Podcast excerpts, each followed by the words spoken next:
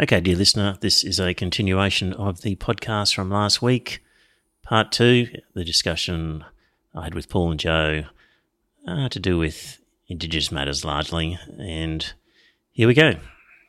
Just get, getting back to the building analogy, and people might think this is a crazy analogy, but it's um, it's a reasonable. Uh, let's let's let's work with it. Um, so I say the solution was to consult with disabled persons and experts and come up with a plan to transition buildings to enable disabled access.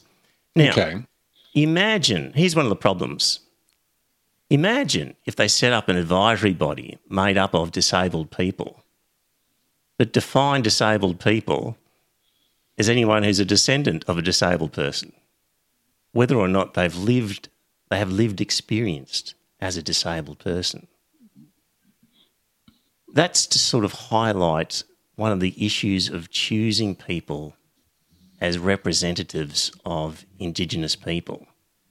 I And don't think that's that analogy holds. well, let me, you know, when we're looking at Indigenous issues and and overcoming Indigenous problems, our mind typically turns to remote communities as one of the first um, areas that we think about, and just the images that we see coming out of those communities. And if we have on these special bodies people who are not from that background and not from that experience, they, you know, if if uh, if they don't have that lived experience themselves, they're no different to you or me potentially. So, just having an identity as Indigenous does not necessarily make you somebody who's appropriate to advocate on behalf of people who whose experience might be completely foreign to an inner city lawyer, indigenous person whose parents are both doctors and who went to private school and who is then purporting to um, to speak on behalf of remote indigenous communities. but I don't think that's.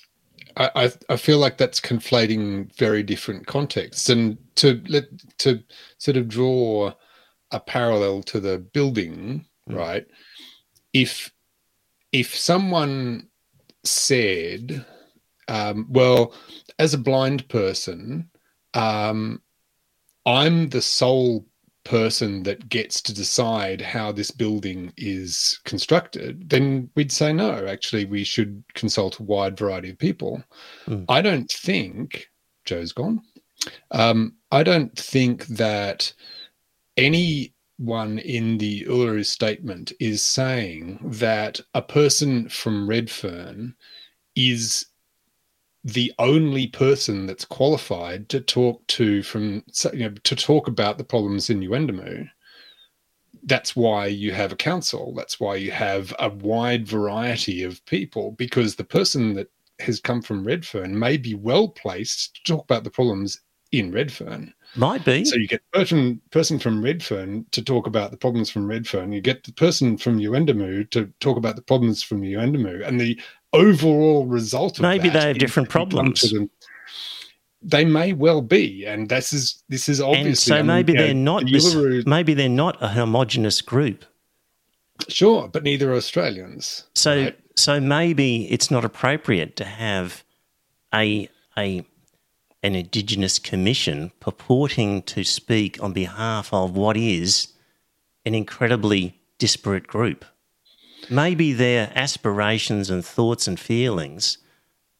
Just going back to the analogy, just to point out how it works, back to our disabled people one body. So imagine if the new body was tasked not only with advising about physical access needs of the disabled, but also tasked with promoting the commonly held ideological aspirations of the disabled community, as if they have a common ideology on the basis that I'm all dis- sure on the basis that all disabled people think the same. The point is, um, if you have disabled representatives speaking about the discrete topic of how do we fix disabled access to a building, then it's easy to imagine a common a common response by disabled people as to the best ways of fixing things.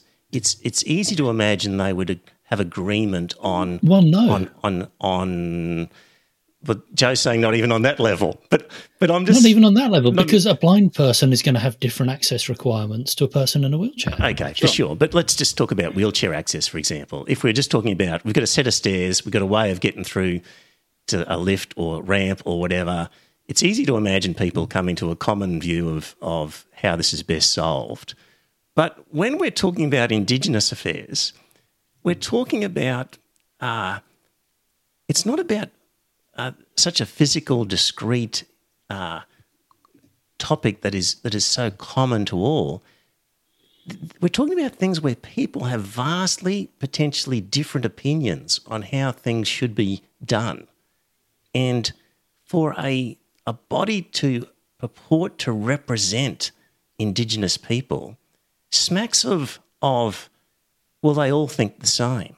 So of course, but they're all going to think along these lines. what our government already asserts? In in like what sense? Representative democracy essentially asserts that the prime minister, as the elected, mm, the, the person who's been elected by his party or his or her party to be the leader of that the the um, party that wins the most seats in federal government, uh, they get to rep- represent Australia. Yes. Um, that's what representative. But they don't pretend to speak on behalf. Not, they don't pretend to speak. They you know, do all the well, time. Well, Scott Morrison did this all, did well, all a, the time. A good leader, you know, a good leader, often quiet a good, Australians. A good leader after a victory has often said, "Look, I thank the people who voted for me, but I recognise there were people who didn't vote for me, and I'm going to try and win your vote next time." Sure. Right? I mean, and that's the reality of how we think about uh, uh, our elected politicians is that we know that they don't speak on behalf of everybody. We know it. You know it. It's it's it's insulting to Indigenous people to suggest that a body could could speak on behalf of what are such different communities. The the Indigenous community in a city compared to a no, remote I... community, the the their their uh, the the thought that they think the same uh, is insulting. I don't think anyone is asserting that they have to think that just by having a body that therefore everyone thinks the same in the same way. That's that's my government analogy. The mm. point the point is that we would be foolish to assume that the prime minister speaks for all Australians, mm. or that you know your local mm. member absolutely absolutely represents the views of every single person in that electorate. Yeah, so, so, it, it so, so they, the the idea that what what you seem to be what I'm saying is that I I reject the premise of your argument that the the there is a an invalidity in having a First Nations voice because there cannot be one voice. And I don't I don't think firstly I don't think it's purporting to be the the true voice that speaks absolute truth for every single Aboriginal person, but also what I would still say is it's much more likely to represent the actual views of Aboriginal people than Tony Abbott or you know whoever Scott Morrison might um, appoint as his minister for Aboriginal people. Um, that that is you know when John Howard worked diligently to abolish ATSIC he did it on exactly that basis that we're all one Australia, and therefore we shouldn't have a separate voice telling us different things, which is a falsehood. What is the Uluru Statement? Is it not a purported statement on behalf of Indigenous people? It, it's it, there are people that walked out of that conference. There are people that haven't. There, there are Aboriginal people that haven't signed up to it that is. But does, does it does it acknowledge in there that people? But does it that acknowledge the that? form that um, uh, that the majority of those people came to after what I understand to be Mm. months of deliberation of going to every community that they could, Mm. getting representatives from all across Australia, from the Mm. from the you know from Redfern to the Pilbara, whatever.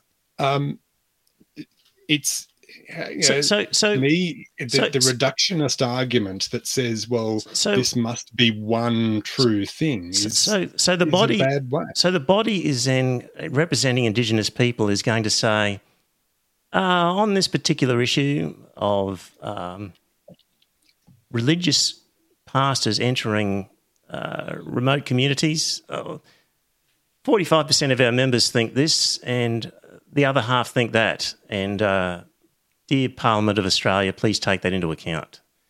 Uh, Um, Okay, I, Is- is I- that- I is have that the no value of idea it? What? Why Is- not?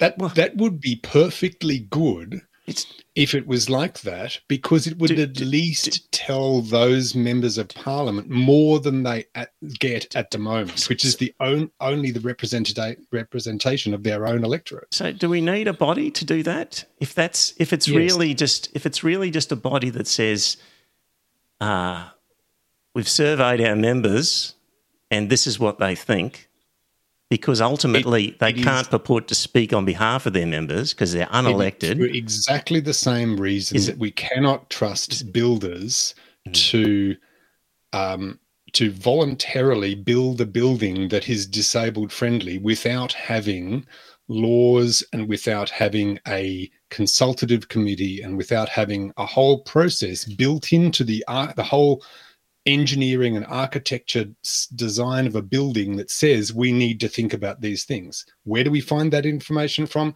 From disabled advocates and from disabled um, support groups.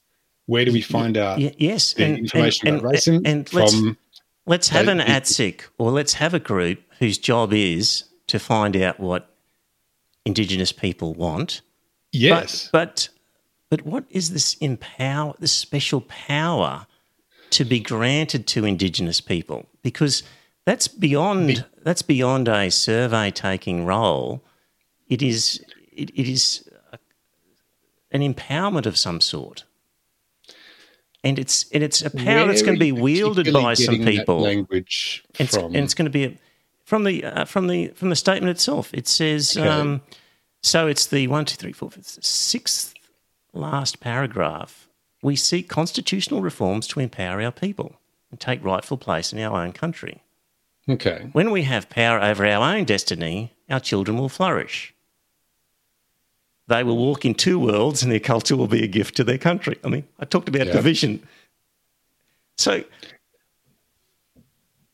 That, It's all- I feel like that's an, a misreading of power here. I don't think that that is saying we want power over anyone. I think that is simply saying we are disempowered at the moment mm, and we would like our own self determination back. Well, well, we would like equal power with white people. Is that what you're saying? The, the meaning? That's not how I read it. That um, I It's- don't think it's particularly talking about the power of white people, but I Is think this I separate? mean, ultimately? I would say yes. Right? Sorry, sorry, Joe. Uh, is this separate but equal? So, so we have our own, effectively, uh, parliament that makes laws for the indigenous that is separate from. I mean, there's the the the Sami people have a Sami parliament in um, Sweden, Finland, and that reports to the Swedish parliament and the Finnish parliament on Sami matters, and it helps them form laws that govern the Sami people, even though neither Sweden nor Finland recognize the Sami as as having sort of land that is like here's the border kind of thing. Um, so I feel like that's a kind of separate but equal model. Is that If, what if you're they're talking just about? report, Joe? if they're just reporting about the Sami people, then then that's not about power. Then no, it, it's more you know um, if you take somewhere like Malaysia, if you are Muslim, there are Sharia courts, there are Sharia laws that apply only to Muslim people. And therefore, would there be Aboriginal laws that only apply to Aboriginal people, or white people laws that only apply to white people? Because I that's the concern. No, I have no idea, but I can't imagine that getting very far, even with Aboriginal people, because nothing in that to me, uh, in the way that I read it, and you know, based on the discussion that I've heard about it, says we want our own laws. We want our we want to be separate to you. It's in, it's in fact saying we want to walk with you. We want us together as Australian people. Um, and you know, on a practical sense, I don't think that they would, you know, any law that said um, this law only applies to Aboriginal people would actually get anywhere in Australian Parliament, or it applies only I, to. I'd hope not. But. You know, um, Swedish people, or you know, um, people who are left-handed. You know, I don't know. See, it says here these dimensions of our crisis tell plainly of the structural nature of our problem, which implies a structural solution is required. And it goes yeah. on this is the torment of our powerlessness. Yeah. Um, Disempowered. Yeah. But it's different. That's a different process. Sorry, that's a different quality of thing to having, to taking power. Mm. So, look, if it's just a matter of reporting what uh, what are the thoughts and wishes and needs and problems of Indigenous communities, then no problem. Like, sure, but and that's but, what happened to ATSIC. Yeah. Bob Hawke brought about ATSIC mm. because um, Gough Whitlam had formed one body to have hmm. um, to be a, an Aboriginal voice to Parliament and Fraser abolished it. So Bob Hawke brought back ATSIC, um, and John Howard abolished it. Mm-hmm. So what the what the Aboriginal people are saying is we cannot trust anything that a parliament can then dissolve. We have to have this enshrined in our constitution. And now I will admit that I don't think this is a great solution because I don't really want these things written into our constitution. I think it would be great if there was an end date, but I absolutely cannot. I, I could not say, okay, by twenty, you know, by two thousand three hundred, racism will be abolished. So I think no end date, and when and the point at which this becomes irrelevant, we will already have voted to abolish it. So, it, but until then, so it's the enshrining in the constitution of a reporting function. I think that's a very uh, it's a simplistic way of looking at it, but yes. Well, be interesting to see what is proposed. Um, yeah, I, I, I, think I agree. The fear uh, is uh, that it's it's more contemplative of special rights uh, rather than just yeah. a reporting of and a recommendation of of assistance. It's but this is exactly the same argument that um, you know was run against um, uh, you know pick a, a, bunch of things like marriage equality or um, the the ability you know, making it easier to be divorced. Um, you know giving I mean even you know given giving women suffrage, the the argument was, well, you know, um, think of the consequences. What what what terrible things could happen if we allow women to vote? Uh, you know, it's turned out actually just to be representative of our society. Mm. Um, so, do, do, I, but no one's saying that I'm, Aboriginal I'm people can't vote. Sorry, Joe. I was, uh, but Aboriginal people can vote. Sure. this isn't an equivalent to suffrage. They already have have the ability yeah, to elect. I'm, I'm purely sorry. I'm I'm purely focusing on that issue from the point of view of um, the the one of the anti you know the, the arguments against women's suffrage was my wife is a total ditherhead and she'll never make a good decision in her life so she mm. shouldn't be given the right to vote um, and that's i feel what any argument about you know i'm i'm afraid of what laws the uh, commission um, comes up with that we need to pass because they could be terrible things that you know blight Australia for all eternity. That's that's my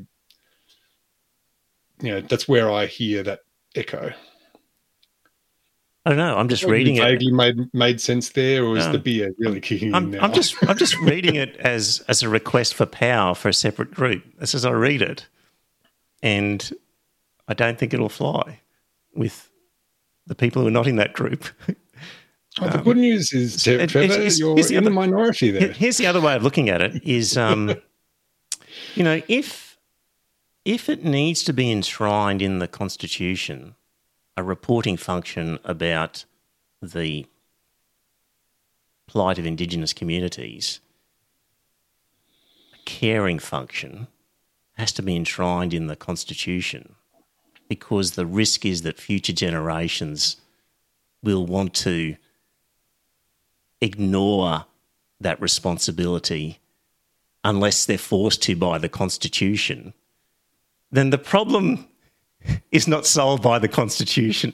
Do you know what I mean? Like, if, yeah, if your society you're, you're has right. degenerated to such a point that inherently it doesn't care about Indigenous people, and it's but only doing and it's only doing something because it's in the Constitution, and that they can't get rid of it because it's too difficult, then then you've got no, a bigger problem. That's kind of a false equivalence mm-hmm. to me. Um, the you know the the point of the the this being in the constitution is because any other lesser um, any other commission with a lesser existence, something that's just exists by virtue of the law, can be taken away, and therefore, um, you know, the what, part of what, part of this to me is kind of what I said before about trust. That the problem, in part, here is that since the '67 referendum, there have been the, the Aboriginal people have seen that there are governments that are perfectly prepared to take their rights away and ignore them and make them the problem.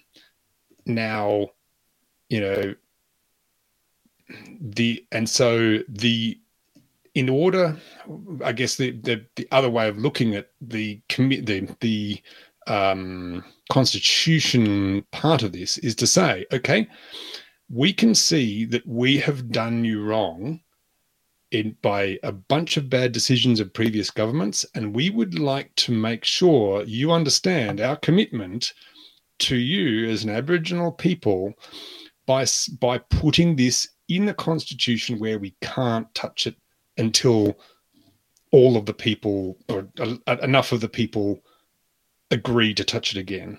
Mm-hmm. That's good. Um, that's a good argument. Okay, I like that one. That's that's got some merit to it.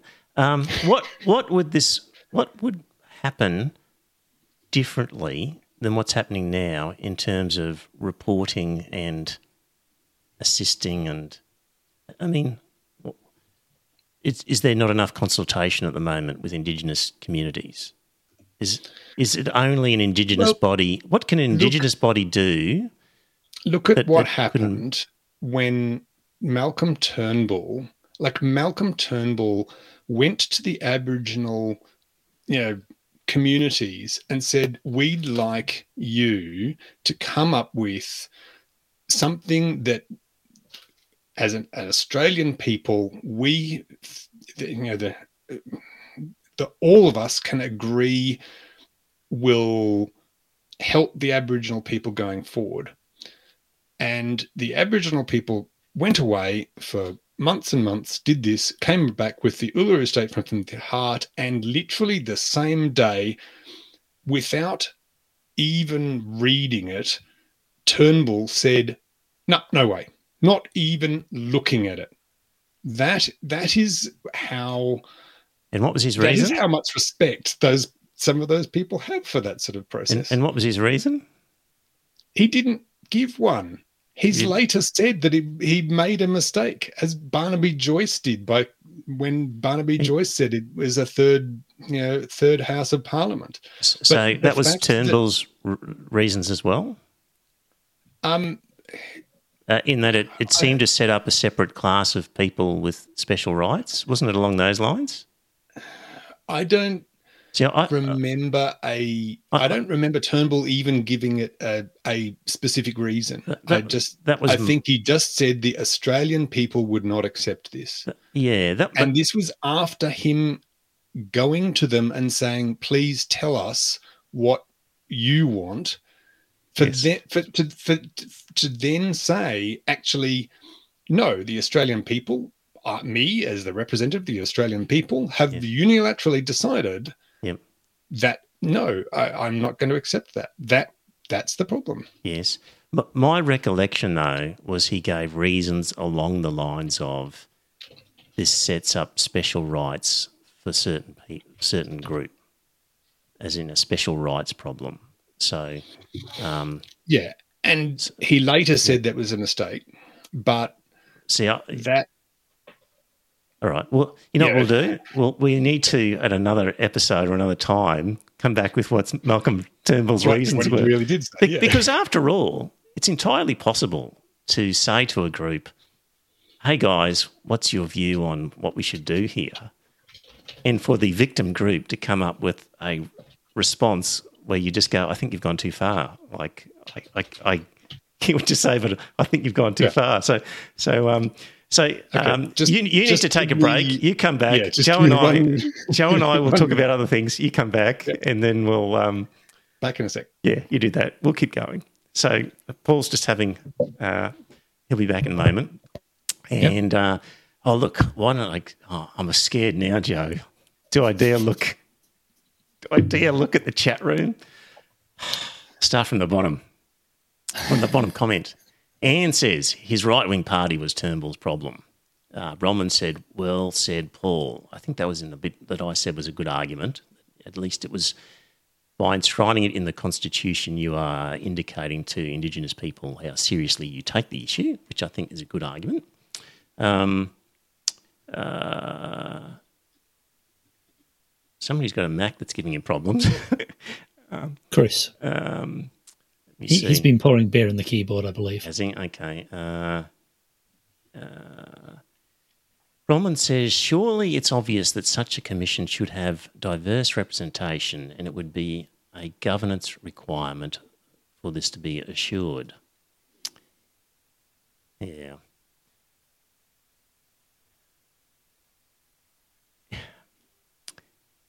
Such a diverse representation because there is such a diverse, potentially, series of opinions, um, which is why if it's purporting to take action or or use power on behalf of a group, it seems dangerous to me because they can't purport to.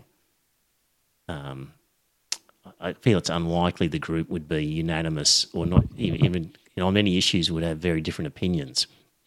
Uh, what else is in the? I was just going, um, Paul. I was just going through the chat, and um, Mm. and I'm sure you've got plenty of support in there, uh, especially from Bronwyn. Um, and uh, I, I just seen Chris's comment there. right, I guess, like I,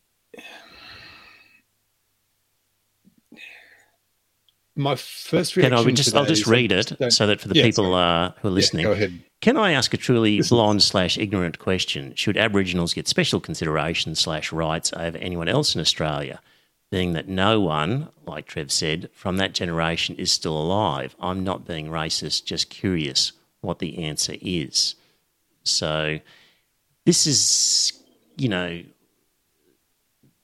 what are we talking about with the issues here with Yeah. Indigenous people? Is it their current plight of certain Indigenous communities and people who are doing it tough, or is it inherited grievance from what was done to their ancestors, or both? I think the I, I'm absolutely not going to pretend to actually speak for these people, but the conversations that I've heard on this tend to just say the we have a bunch of issues which are caused by structural problems in Australian society at the moment. And that's the issue that we want. Those are the issues that we want to deal with now.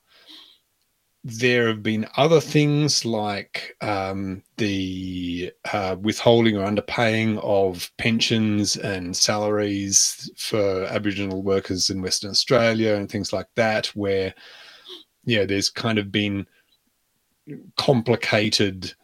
Um, this person was owed this this much and they never got paid it and then you know um, and then their granddaughter you know tries to get the money things like that. And that's kind of another separate question there. But i guess coming at it from the the structural problem point of view here um i don't think that we need to um, well, yeah. The, the Let me approach it implication. this way: the the the problem here is that we have a system which is which is racist, racist, but is pretending not to be because it doesn't mention race. And the the way to solve that, as the as they discovered in the US, is not by making sure that the rules, the the laws don't mention race. Sometimes it's by enacting positive discrimination that says these people are treated um okay let's say are treated better and i as a white male don't actually have a problem with that there are so the, the proportions of populations we're talking about here if all of those people got you know a tenth of my salary for free then uh, we could probably hide that in the defense budget and no one would notice. You know, we probably spent more on um, submarines that we did on, you know, that, that we than we would if we just gave people kind of a positive discrimin just positive discrimination amount of money and that's not really what we're talking those those people are But- wanting but is it- either but Is it about money? Because quite often No. it's about um, jobs. it's Uh, yeah, and yeah. you're saying we are hiring people who are not necessarily the best person for the role, but because they fit a certain demographic.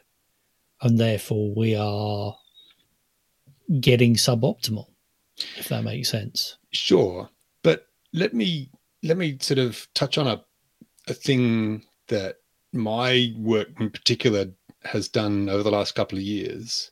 Um, we had in in 2020 we hired four basically university graduates, and we said the basic basically the deal was if you're keen to work for the company that I work for, we will throw training at you for a year. And as long as you meet objectives along the way, then um, you you have a career path here. And the thing that really interested me about that those four junior consultants that started uh, was they were actually all all four of them from different minorities. We didn't hire them for that, but we said, you know, actually, fitness for job is is irrelevant because we can throw job training at you. What we care about is are you keen to work? And that was it. We didn't ask, are you from some special category or not?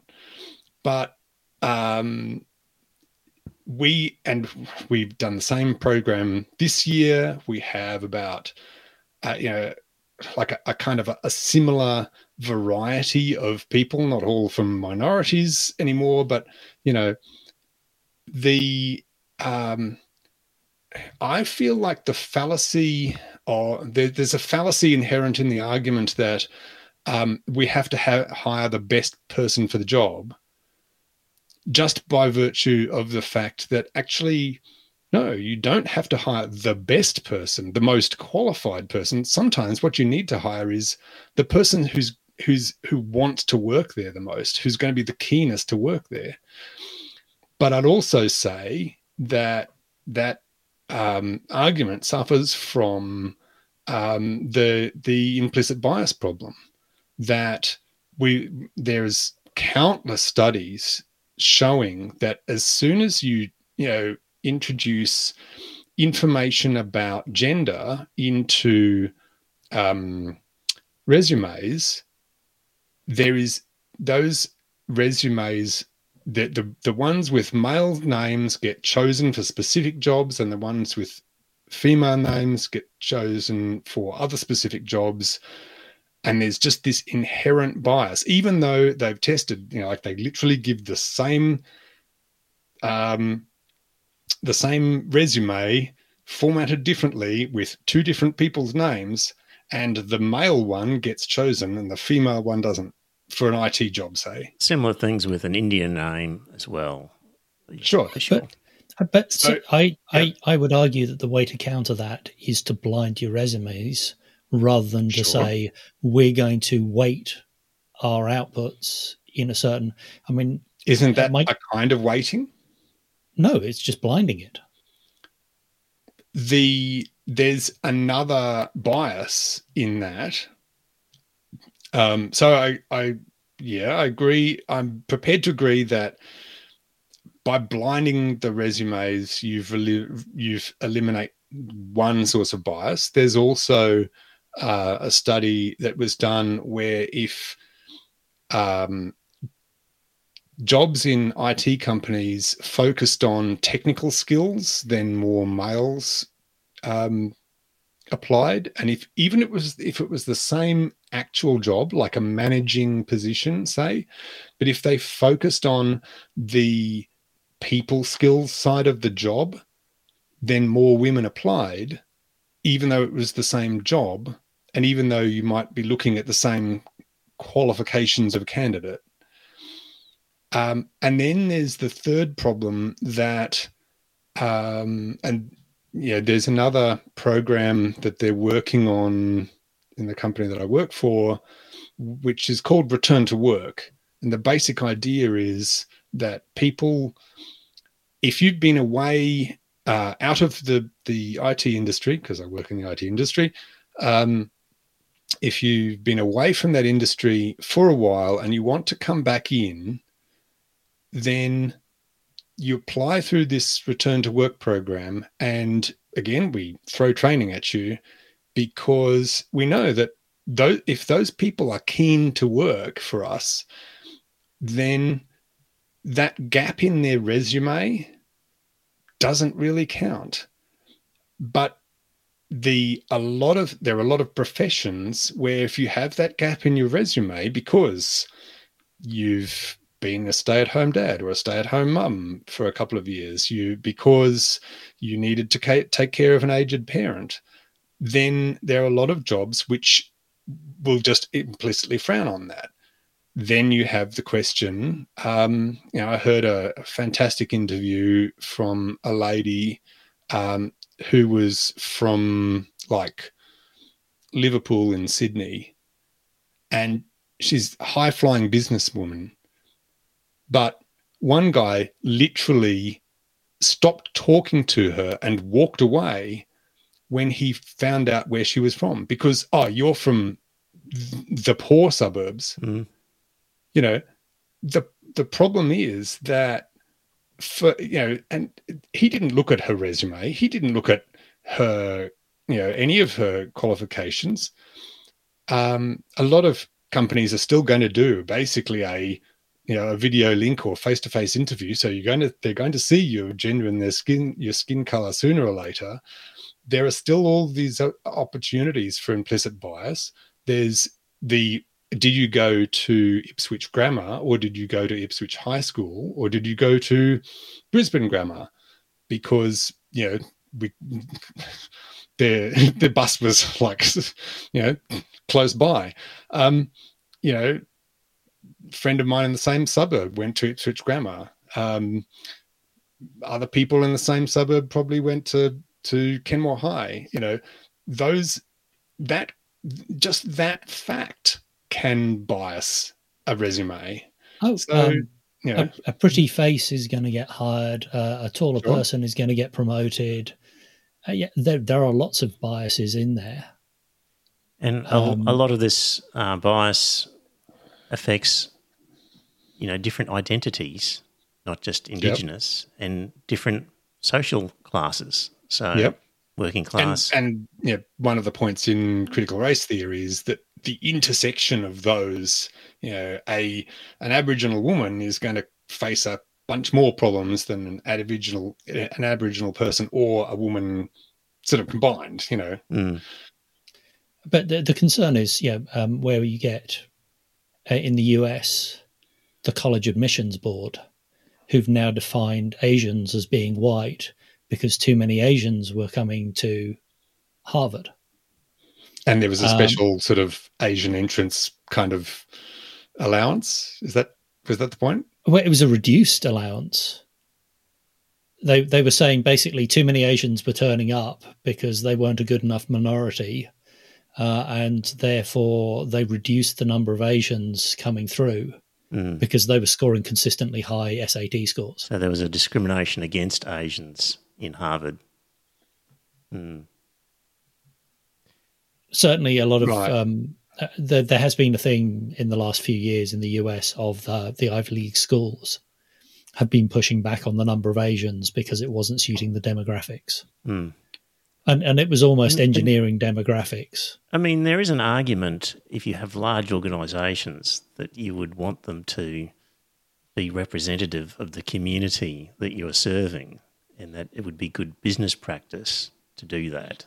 So, um, yes, so and I, it would also be nice to live in a not racist society. Yes. Yep.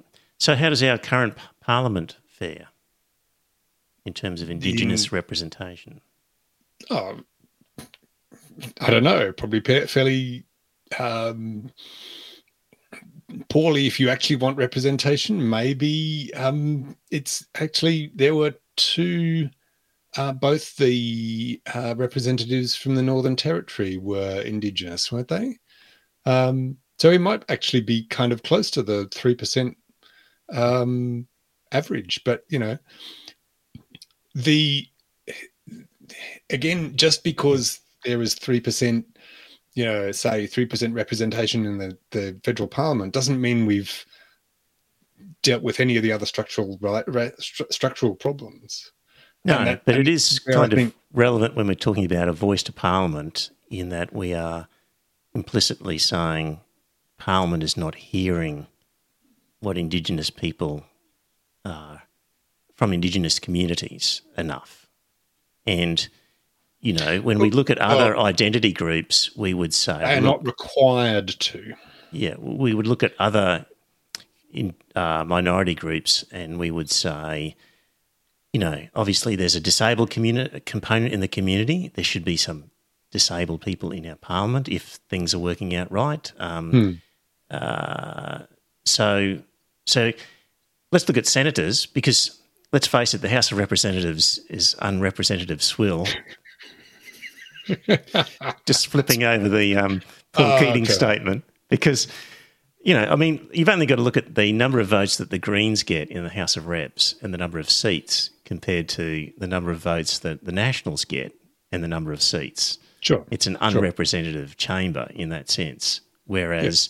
the Senate, uh, we're getting closer to representing the actual votes in terms of the number of representatives. So, 76 senators, uh, four of them who identify as Indigenous, so 5.3%. And the um, latest census figures were that uh, in the Australian population, it was um, 3.2%. So, Yeah. Kind of overrepresentative in the Senate. So, so one counter argument to a special voice to Parliament would be, well, uh, the Parliament is meant to represent our community, and on the face of it, uh, the Senate does. Um, except the, I don't know who those Indigenous senators are, but I would wager that the Senate is not obliged to, you know, listen to them. I mean, I- I, think it's very interesting that the independents um, are in the House of Reps and federal House of Reps are, are um, calling for. I can't remember where this got up to, but they're calling for more time to be given to independent bills. Um, yeah, and for essentially for the government to give in, you know, give up the Dorothy Dixes, and the Labor said no to that. But um, yeah, the again the problem is just because they have a representative there does not mean and to kind of borrow your argument from before do, doesn't mean that that one person can truly represent say you know But on, any on, particular issue. I, I am sure that Linda Burney, Ken Wyatt, Senator Pat Dodson, Jacqui Lambie, uh, Maland, Malarndirri McCarthy, and Senator Lydia Thorpe would be advocating pretty strongly for Indigenous rights and consideration as they uh, deal with bills from time to time. Like, what sure would they not? but the senate doesn't have the ability to create new legislation only the house of reps has the ability to start that process Yeah. But I mean, they're in the parliament. Yeah So- sure so uh, you know they You know, get it's they and get some voice but uh, the, it's it's a all of the and and and, the and the to voice get to. the the voice to parliament is not going to have any power to initiate any legislation either, is it? Because it's not going to have any power apparently. well we don't know what that what that looks like i'm interested just to quickly pick something that chris has said Right. um, does the aboriginal community consider themselves our community and i guess i would just my reaction to that is just to say some of them do but i can understand um, the structural racism problem makes them feel like they are not part of our community you know in the same way that you know i don't know i can go you know go down to the the mall and you know ask someone for a, you know, to borrow their phone to make a phone call um, they may not feel like they can do that kind of thing um, so If if but I don't uh, think that's like the th- thing I really wanted to kind of address on that is was just that I don't think that's um, worth focusing on. The question I is not whether they whether whether some people might feel alienated or not. The question is, do we want them to feel alienated? And I don't think we do. if if people Sorry, were sorry. feeling alienated, do you think they'd be trying to hide their indigenous identity? I mean, if you're a persecuted group and If you being indi- passing. and indigenous was a disadvantage, do you think So you if would? you could pass as a white person, would you claim to be a Aboriginal? Yes, if you were being systematically discriminated against. So I heard an interesting version of that from a Dalit woman from India, and the Dalit are the untouchable caste, the people that you're not supposed to ever deal with, and and and the real problem with the caste system is that you there is nothing you can do to escape it. You cannot be born out of that caste. You cannot learn or promote yourself out of that caste. The only way you can escape is by pretending that you are not from that caste. But of course, as soon as you encounter any other Indian person, especially the um, the the uh, the higher caste people, they will ask, "Oh, where are you from? Oh, what's your surname? Oh, that's an interesting one. I have, you know, where's that from? You know, and they will track you down.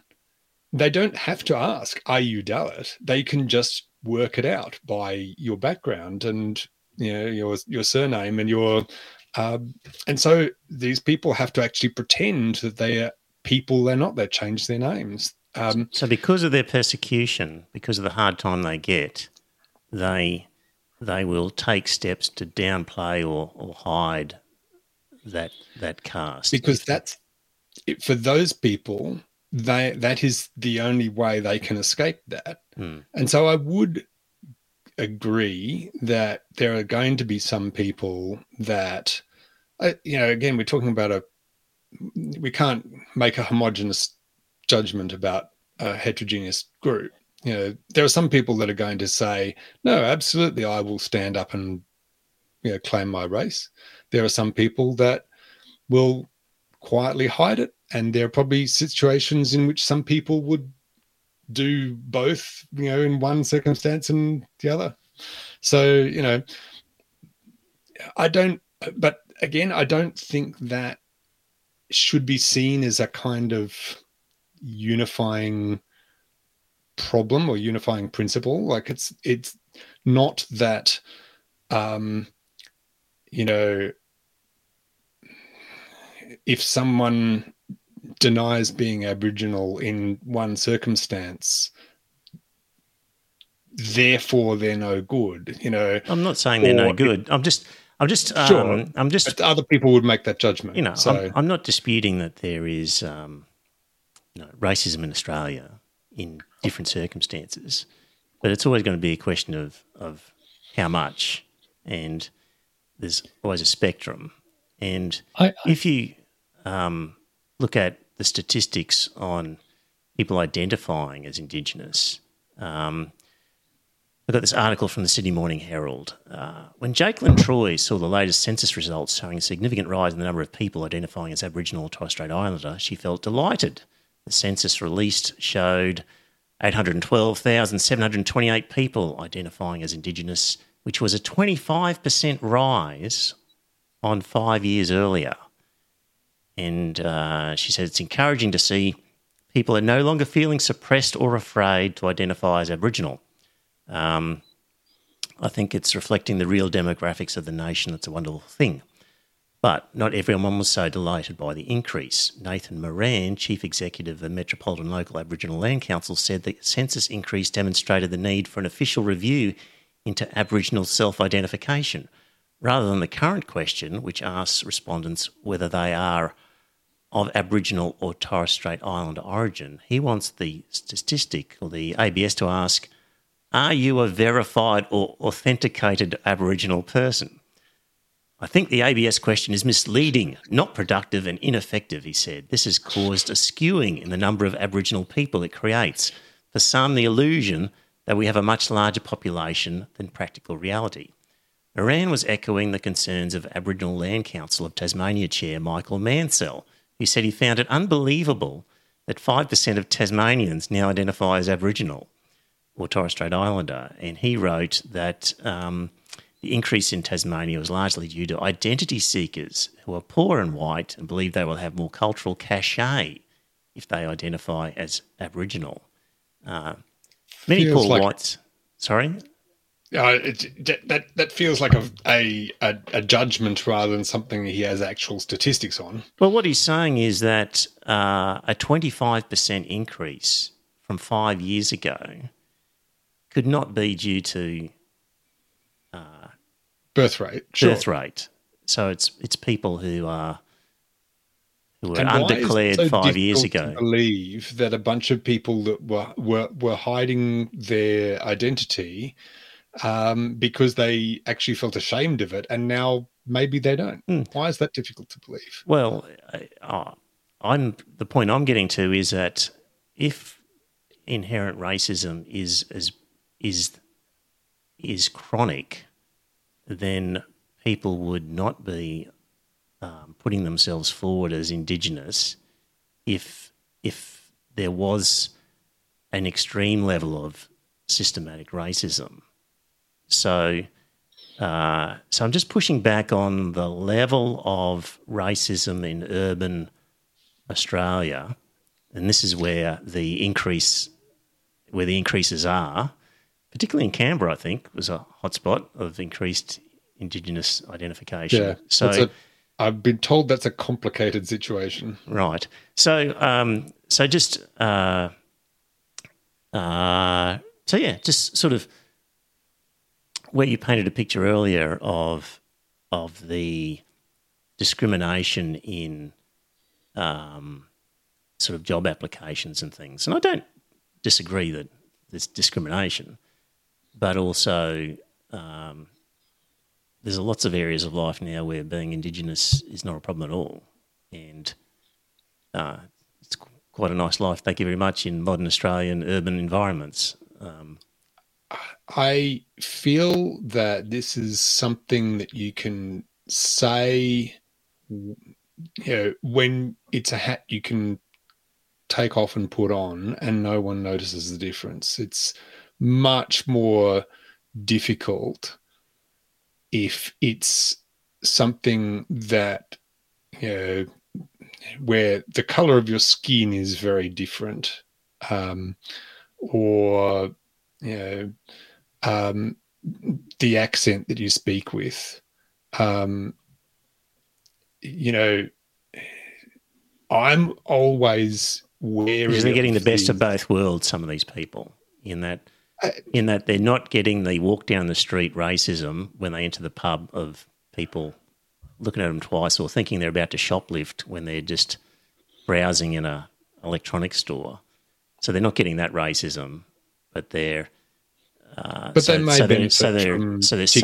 the ATSIC box, So you know, the um, the Aboriginal and Torres. Strait Island box because you know in some form because there, there's a requirement for those people to be seen by the doctor's surgery as a you know more urgently or something like that you know or you know in a culturally sensitive way Mm. um yeah i like where the the bit that I really want to push back on is, is the way this whole argument reminds me of um, Ronald Reagan, Ronald Reagan's um, welfare queens. Mm. Um, they never existed. Mm. They were a complete made up thing in a speech. Mm. and what, what was that story again? he- that was so, so he claimed that there were que- sort of welfare queens living off, you know, multiple forged identities um, that were living the lush lifestyle and getting all of you know hundreds of thousands of dollars in welfare money because they claimed to be you know like getting five or six you know separate benefits. Yep. And and that was his justification for cracking down on Hmm.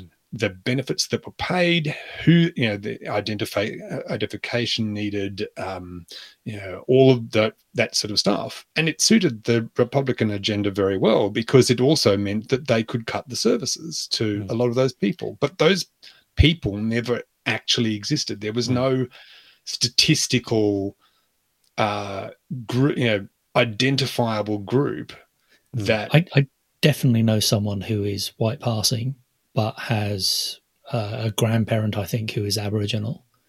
Uh, and they have said, yeah, absolutely. If I um, go and get a home loan, I can get a better rate if I identify as Aboriginal. Um, there are certain advantages, and yet to speak to them, you wouldn't know that they were Aboriginal. So I, I, Yeah, I don't know that it's that uncommon that there are a lot of people who I'm not saying that they have a very good life. Um, they are relatively they're, they're, they're one of the battlers. sure, sure. Um, What I'm so every Yeah. every bit of help that you can get from the government, why wouldn't you accept it? Yeah, yeah, yeah. Um, my partner and I have this had this joke for a long time, but you know, sooner or later we will find some benefit that we can claim. we never ever have never found it.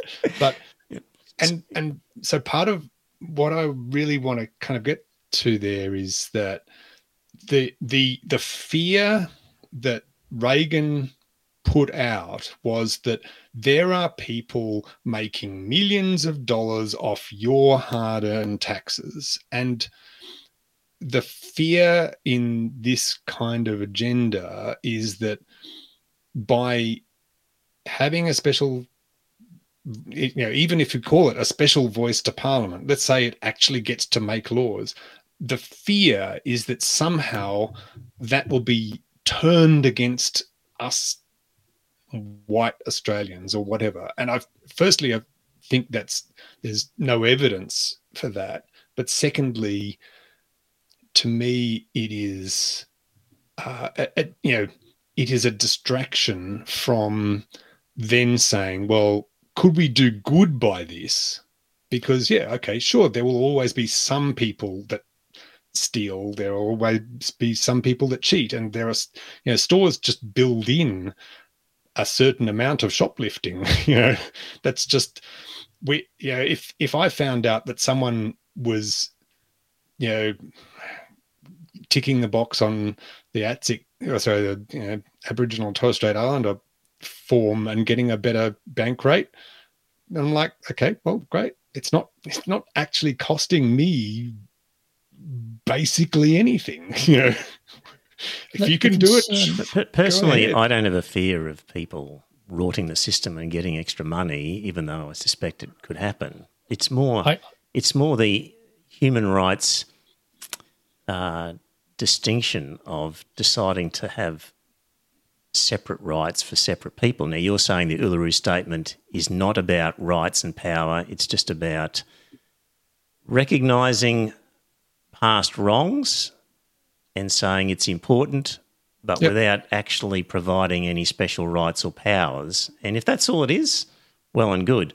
But the other part of it is my concern is that the people who will end up in these bodies purporting to represent Indigenous people are, are going to be people with a very different lived experience to the Indigenous people who actually really need the help and I will see them as uh, as as being unqualified uh, to give meaningful assistance um, because uh, their connection with remote Indigenous people needing help is is it just doesn't exist. So And that's the my problem concern. we've seen with um, advisory groups, I would say, certainly in, in terms of religion, is that you get the, major- the the minority in the minority. So there's been a problem in the UK with uh, what they call Asians, which we would call Indians. So people from the Indian subcontinent Yep.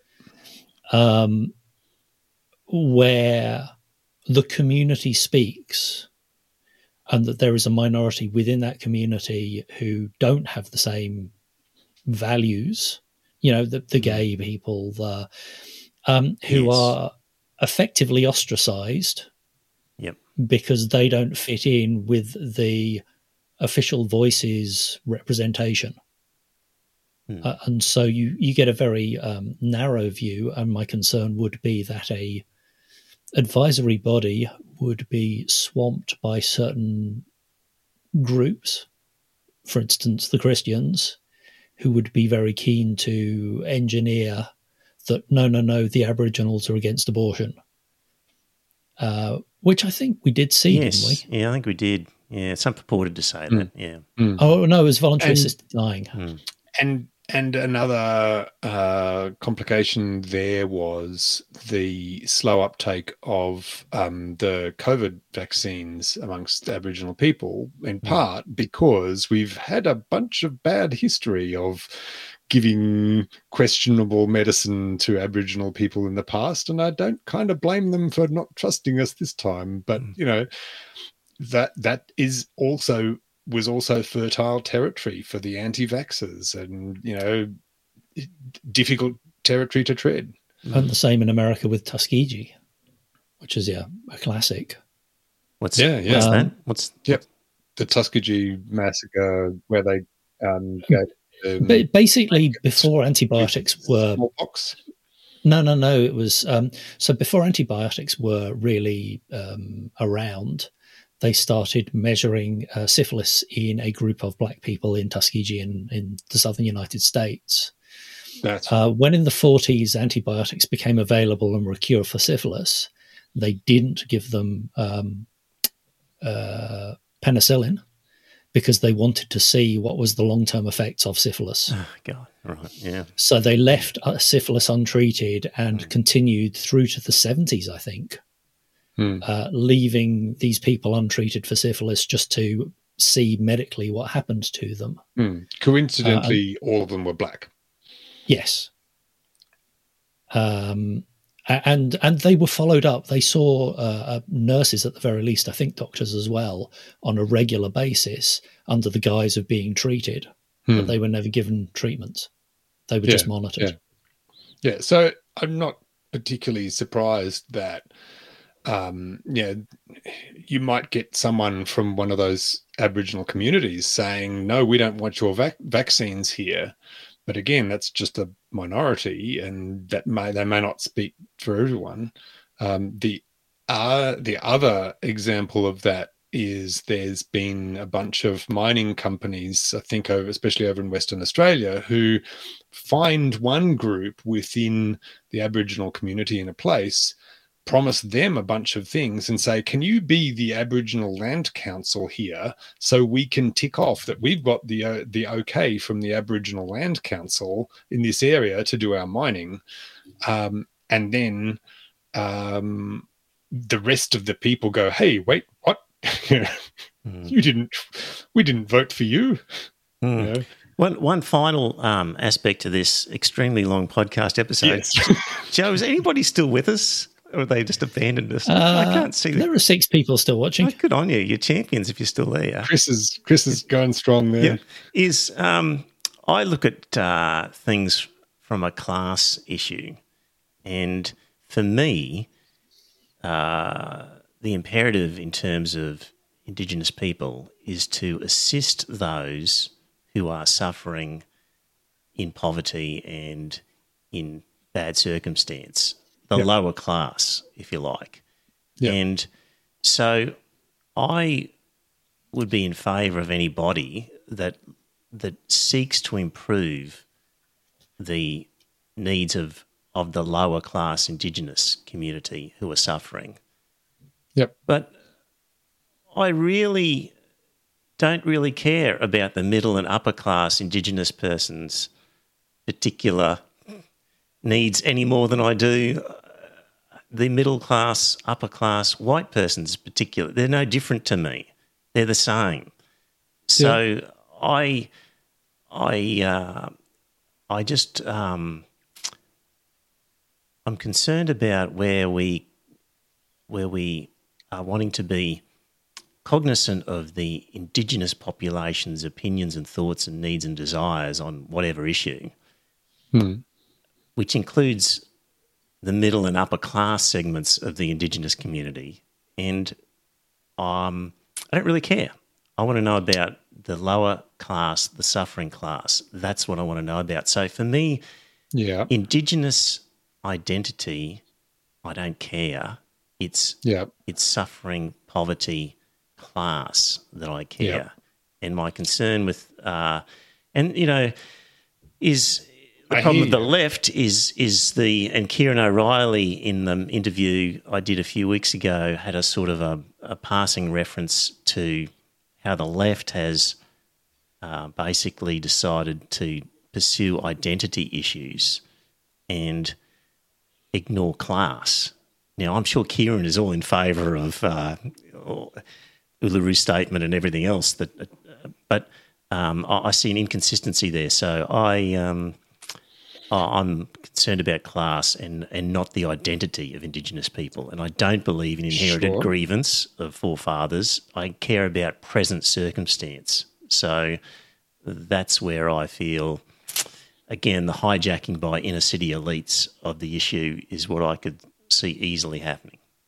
I kind of agree. Um, I certainly think that I would much rather trust any any uh, Aboriginal university trained um, inner city elite to speak to to be more in touch with um, the issues of the Aboriginal people. Um, then of, who? Of any then then then a white person of the same any, qualifications. Any, sure, and by virtue and of um, by virtue of mixing with those people, one of the things that has really struck me in thinking about this is that I'm I'm trying to diversify my friend group, but it is still very, you know, based around white and usually men. Um, mm.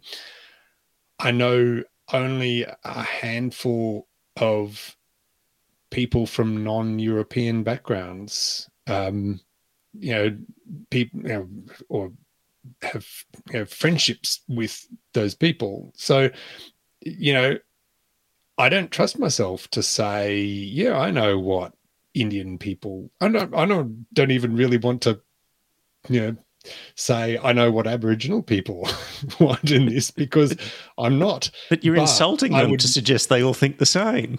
Like that assumes I, I that they would have a common view on something. I'm, I don't think I'm um, claiming anything about whether they all think the same. All I'm saying is that I would trust a person who identifies in that grouping more to represent them than a person not in that grouping. Mm. In the same way that I do not trust Tony Abbott to be the Minister for Women, even though he might know many women. You know, I'd hmm. rather actually have a woman do that job. Um, and mm. uh, I don't know because I've forgotten. Yeah, anyway. I mean, we've argued. We'll, we'll, finish this up, but, we've argued previously about Bruce Pascoe and and the criticism in the in the subsequent book. I can't remember the name of it, which was written by some white academics. Yep. And, and my reading of gonna, it. You're not going to. Uh, you're not going to dig this up at quarter to ten, are you, Trevor? just, just because it's relevant, but you could well argue that the white people in that case had a better understanding of Indigenous culture than Bruce Pascoe. So, yeah, yeah, I. It's a yeah, that's a view. Yeah, yeah. I yeah. will. I'll concede. Um, I can see points of validity in it. Mm. I'm not sure I agree with it. But, yeah. And you better um, not start an argument at, at five no, to ten. I'm not not going to do that. all right. Well, if you hung around in the chat room all this time, congratulations. If you've listened yeah. to the podcast all this time, congratulations. If you've made it to the end. Don't forget what I said. Prize. Yes. Don't forget what I said at the very beginning, which was if you're in Queensland, write to us, trevor at ironfistvelvetglove.com.au Tell me what state electorate you're in. Tell me you're willing to meet your local member and talk about religious instruction lessons because we need some names. So, um, so John Simmons is there. Good on you, um, and good on you, Paul, for um, uh, good on you, Paul, for your contribution. Thank you very much. Um, so I've survived the Shark Tank. Yes, uh, that's yeah. Landon Hardbottom will be very happy. Actually, he's disappeared. He was here earlier, but he's looks like yep. he's disappeared. Um, so yeah, we've gone. Oh my goodness me, that's a long episode. Uh, I'm tempted to split it into two. I don't know. Not might, a bad idea. I might split it into two. Okay, all right. This, this, might be divided into two in the actual podcast. We'll see how we go. All right, everybody. If you're in the chat room, thanks very much. We're going to end the live stream now. Talk to you later. Have a good one. And it's a good night from him. Fist Glove, Twelfth Man, Hard Bottom here. Your last episode was only one hour long, and not the one hour and thirty minutes I've become accustomed to. You owe me thirty-three cents, and if I don't get it, I'll be sending some rather large chaps around there to perform their own kind of knee surgery on you. Well, dear listener, did you enjoy that episode of the podcast? If you did, I've got a favour to ask. Uh, first up, tell some friends, let them know about the podcast.